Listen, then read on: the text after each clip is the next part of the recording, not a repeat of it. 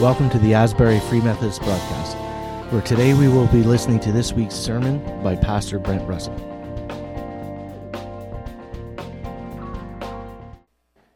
Well, if you have your Bibles, smartphones, or tablets, I would invite you to uh, take them and turn to Psalm 23. That's what we're going to be looking at today. Uh, I mentioned it at the start, but for those of you at home, eh, we're going to be selling, uh, celebrating communion at the end of uh, today today's service. And so if you want to grab crackers and juice or bread and water, something that you can celebrate communion with us, I would encourage you to do that.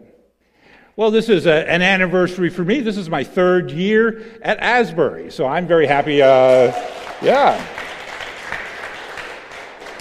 Always good to celebrate milestones, and you um, and milestones, and you guys haven't thrown stones, so that's all good. I am very, very thankful for that. I, I really am thankful to be here because it's a good church, great people. Well, today is the last installment in our series, Forks in the Road. And at different points in your spiritual journey, you're, you're going to come to, to a fork in the road. And one way is going to take you towards God, Another way is going to stall you or take you in a loop or go to places where you don't want to go. Um, and so we're going to take a look at the last fork in the road today, and it is busyness. Thought there was good symmetry with Labor Day and busyness. Today I want to talk about the sheep path and the superhighway. I don't know about you, but August it flew by. It went faster than a $20 bill at the grocery store, right? Like it just poof and it was gone. Um, and we're starting up September. And September for many of us is the start of the year. Everything starts up. Uh, small groups start up. Uh, a lot of the things around the church start up. A lot of things in your lives start up. A lot of extracurricular activities start up. School starts up.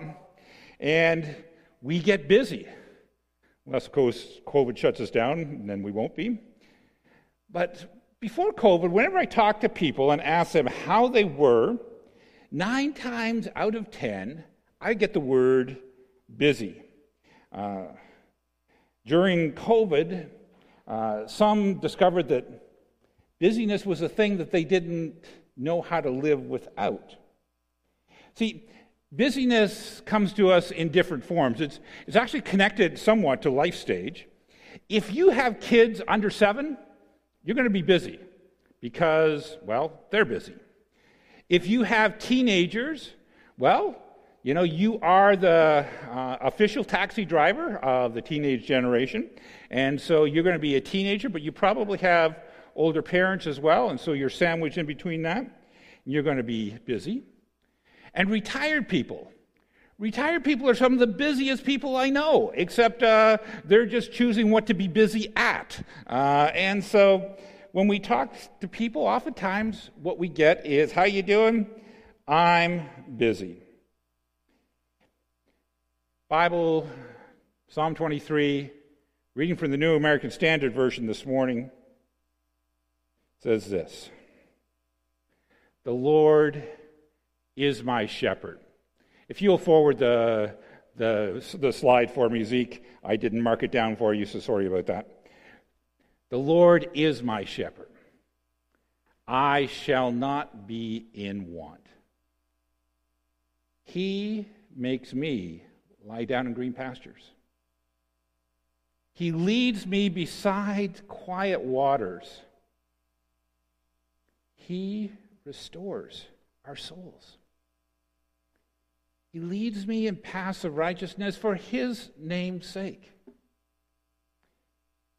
Even though I walk through the valley of the shadow of death, I'll fear no evil, for you are with me. Your rod, your staff, they comfort me. You prepare a table before me, a banquet, in the presence of my enemies. You have anointed my head with oil, my cup overflows. Surely goodness and loving kindness will follow me all the days of my life, and I will dwell in the house of the Lord forever. When you're on a spiritual journey and you get to a fork in the road, the rule of thumb is follow your shepherd. You followed your shepherd even when he led you to that unfashionable place called the cross. There you exchanged your old life for a new one. You followed your shepherd, and he led you to a relationship with God. Now, when you get to the fork in the road where there's a sheep path or a superhighway, I want to encourage you follow your shepherd when he takes the sheep path. The promise is that you will not be in want. He'll provide for your needs. Passage goes on to say, He makes me to lie down in green pastures. Now, this isn't the portion of Scripture we're going to focus on today, but let me say that there are times, especially when you choose the superhighway, that sometimes He will cause you to come to a screeching halt so you can lie down in green pastures. He makes me lie down in green pastures. Sometimes life is like that. It may be a sickness or a bunch of closed doors and it feels like your life is on hold. But if you'll see that the shepherd has led, it can be good. If you expect to live on the superhighway and all of a sudden you're made to lie down, it can be a really frustrating experience. But if you look around and you see that God wants to use this to a time to refresh you, to renew you, even times where, well, it feels confining. We say lockdown? Even times when it feels confining, you can look at them as times for waiting on God. Passage goes on to say, He leads me beside quiet or still waters. And here's where your choice comes in. He leads. And you can choose to follow his lead, or you can choose the superhighway. Beside the still waters, those are times of reflection.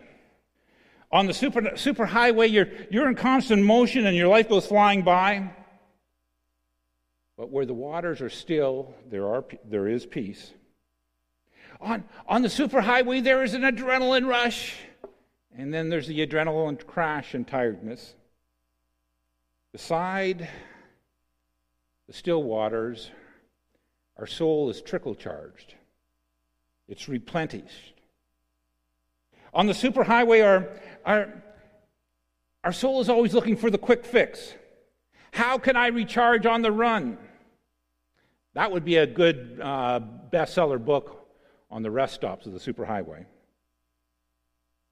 Superhighway is the place of busyness. Sheep path is a place where there's calmness of soul.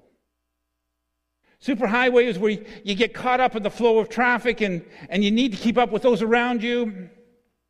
The sheep path is all about where the shepherd leads at his own pace the right pace, the pace that you can handle.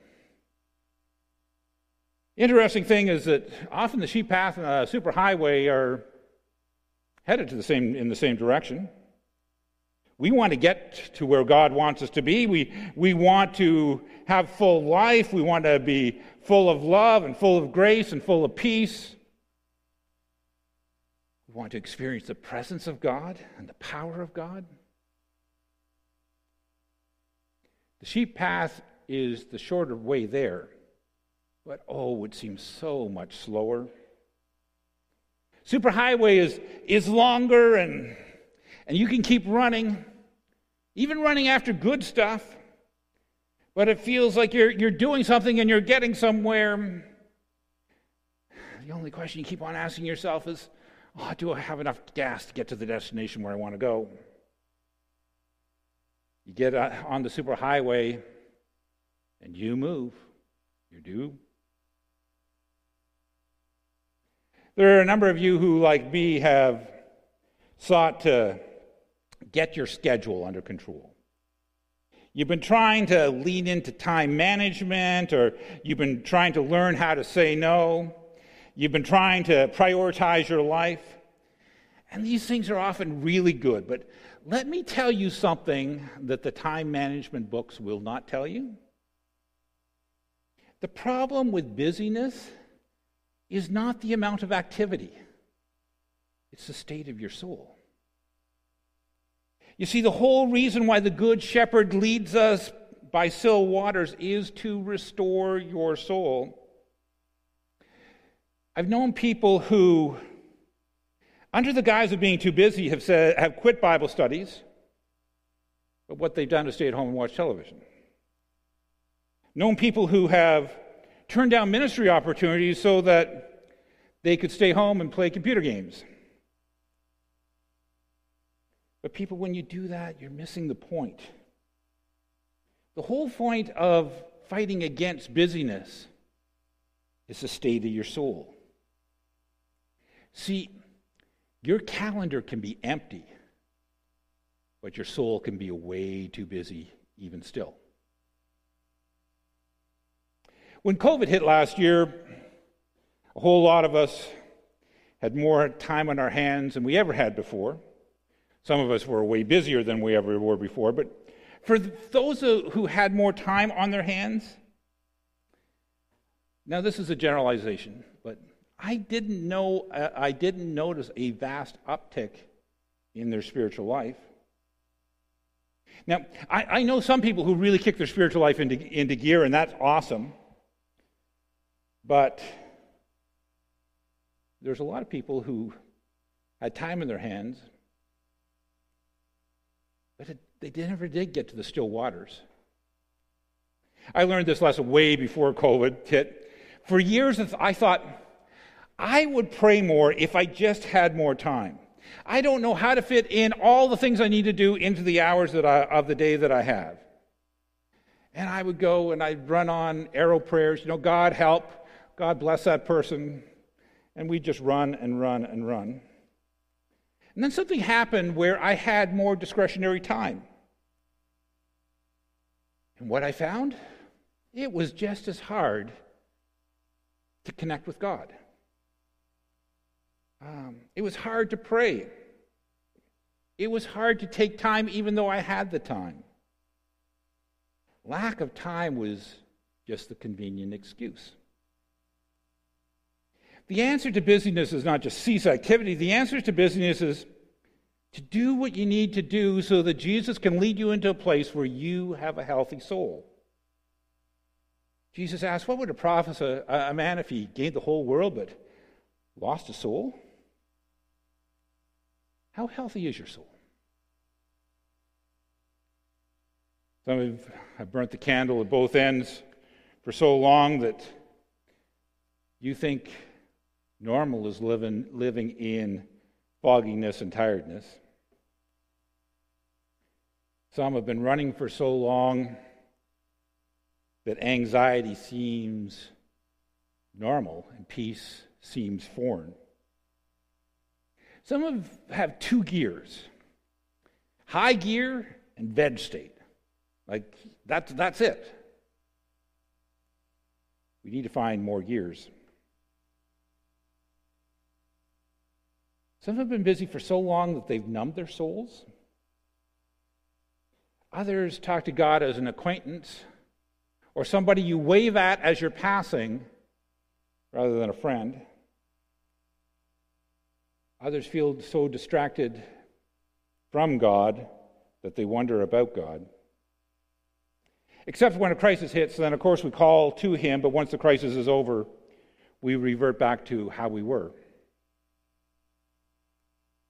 Those are some indications of busyness. You'll notice it's more busyness of soul than busyness of calendar. Here, verse 3 He restores my soul. He leads me in paths of righteousness for His name's sake.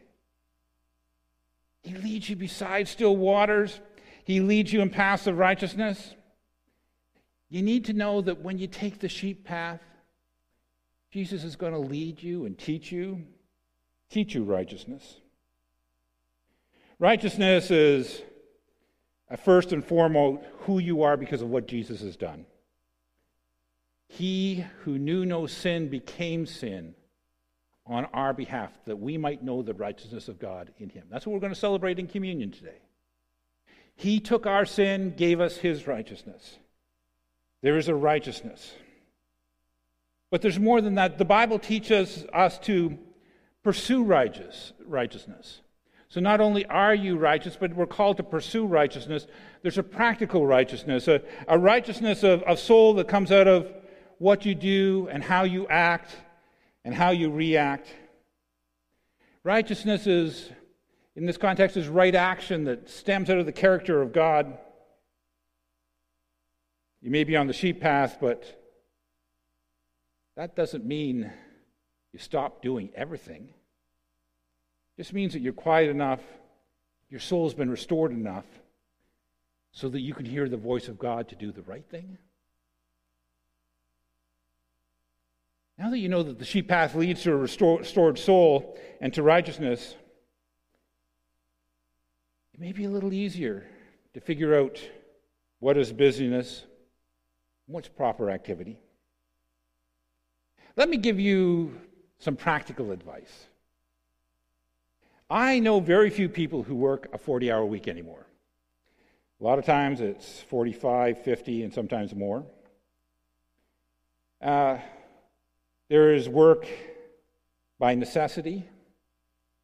And sometimes people just become workaholics because it's one of the socially, uh, socially accepted addictions. You know, most jobs have busy seasons. And being busy for a season is okay.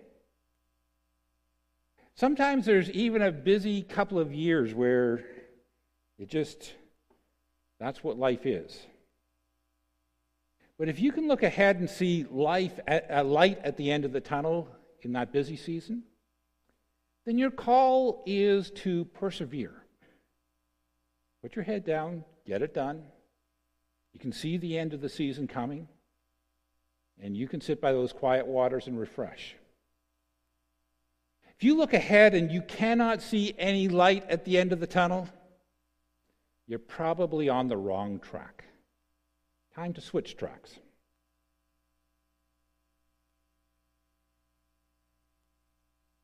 If there's so many activities that create busyness in our lives, most of the activities that we get involved in, they're really good. Our call is to say, Jesus, is that what you want of me? For those of you who are seniors and you feel your energy level dropping, this is really important for you. You can only do so much. You can't do as much as you used to be able to do. So please, please, please spend some time figuring out what God has called you to do. Don't stop. Say, I'm not going to do anything, but don't overextend yourself. That goes for all of us. What is God calling us to do? I can't give a blanket uh, prescription, but let me make some suggestions to you. Do what you need to do to pursue righteousness, a healthy soul, to gain perspective on life. First thing I tell you is this and this is going to be a hard one for some of you, take a Sabbath day. A Sabbath day is a day of rest. Now, some of you are old enough to remember that the Sabbath day was a really legalistic day and you couldn't do anything on the Sabbath day. That was never God's intention. The Sabbath was made for people. That was God's point. He designed rest for one day a week because we need it. And rest will look different for everyone. If you do labor um, for your job, then rest for you probably means resting your body. If you have a sedentary job, well, then rest for you probably means getting out and doing some sort of recreational exercise. If you are studying all the time, then Sabbath for you might mean to, to rest your brain a little. If you don't study at all, then a Sabbath for you might mean to dive into some studies on that day. A good Sabbath includes worship, includes prayer. A good Sabbath includes eating and celebration. It's a day to have fun.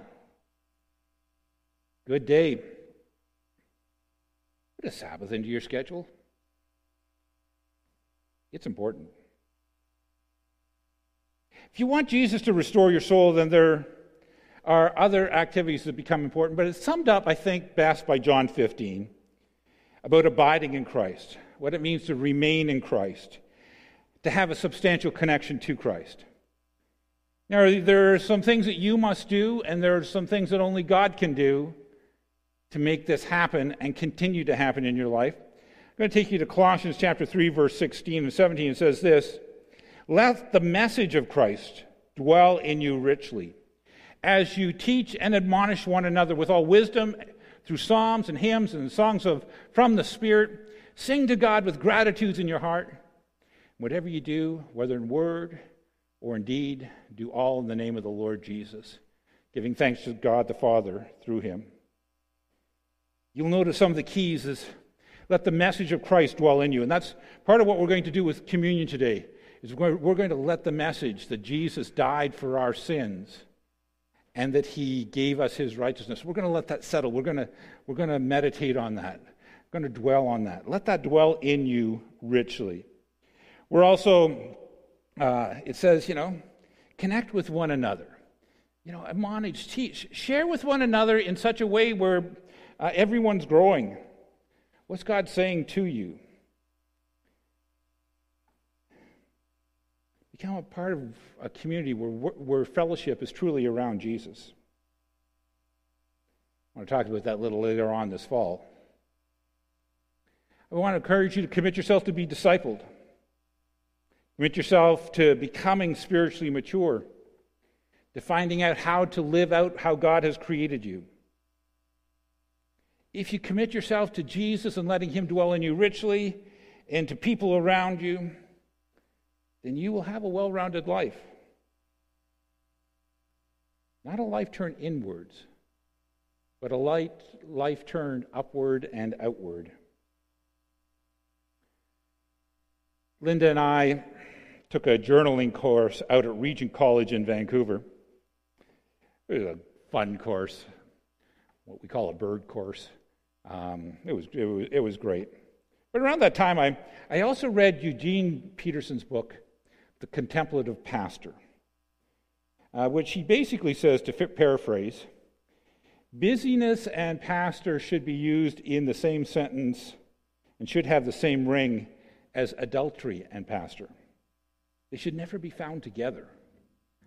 And I said, ouch. After reflecting on what he had to say, it I came to the same conclusion. I'm in a people oriented, time pressured calling, but my primary call is to stay on the sheep path.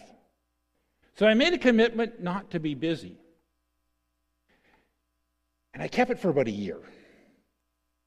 And then I got back onto the superhighway. And I found my life having this series of being on the sheep path and then getting off onto the superhighway, being dead tired and getting taking the exit ramp, getting back onto the sheep ramp or sheep path. I found that I need to control my calendar. I need to be conscientious over the decisions I make about my time. There's been times when my calendar has been crammed and my soul has been empty. There's been other times where my calendar has been full and my soul has been just fine. A decision to follow the sheep path, I found, is not a, a one off decision. It's not something you're going to go away from today and say, oh, I, I made this decision, we're good. No. He leads me beside still water seems to be an ongoing process. So, come what may, Whether we walk through the valley of the shadow of death, or whether we're camped out in the middle of our enemies, we know that the shepherd is with us. We have the strength to meet the challenges of today. Many of you have come to that fork in the road, or maybe you're on the superhighway and you know it, you need to take an exit. Let me read to you Psalm 23 again and hear the shepherd's voice. The Lord is my shepherd. I shall not be in want. He makes me lie down in green pastures. He leads me beside quiet waters. He restores my soul. He guides me in paths of righteousness for his name's sake. Even though I walk through the valley of the shadow of death, I'll fear no evil. You are with me. Your rod, your staff, they, they comfort me. You prepare a table before me in the presence of my enemies. You anoint my head with oil. My cup runs over. My cup runs over. Wouldn't you like to have an overflowing cup? Surely goodness and loving kindness will follow me all the days of my life, and I'll dwell in the house of the Lord forever. People, follow your shepherd. Today we come to communion. It's meant to be those, one of those times where we come beside still waters, where we hear from our shepherd where the message of Jesus and his love for us and his grace to us, his undeserved favor uh, comes to us. And so we come here saying it's not because of who we are, but because of who he is and what he's done that allows us to walk behind him and go where he leads. I want to encourage you as we remember what Jesus has done for us, keep an eye out for the shepherd and follow him into the rest of your life. Let's pray. Lord Jesus, thank you for who you are. Thank you, Lord, for the fact that you meet with us and you do lead us.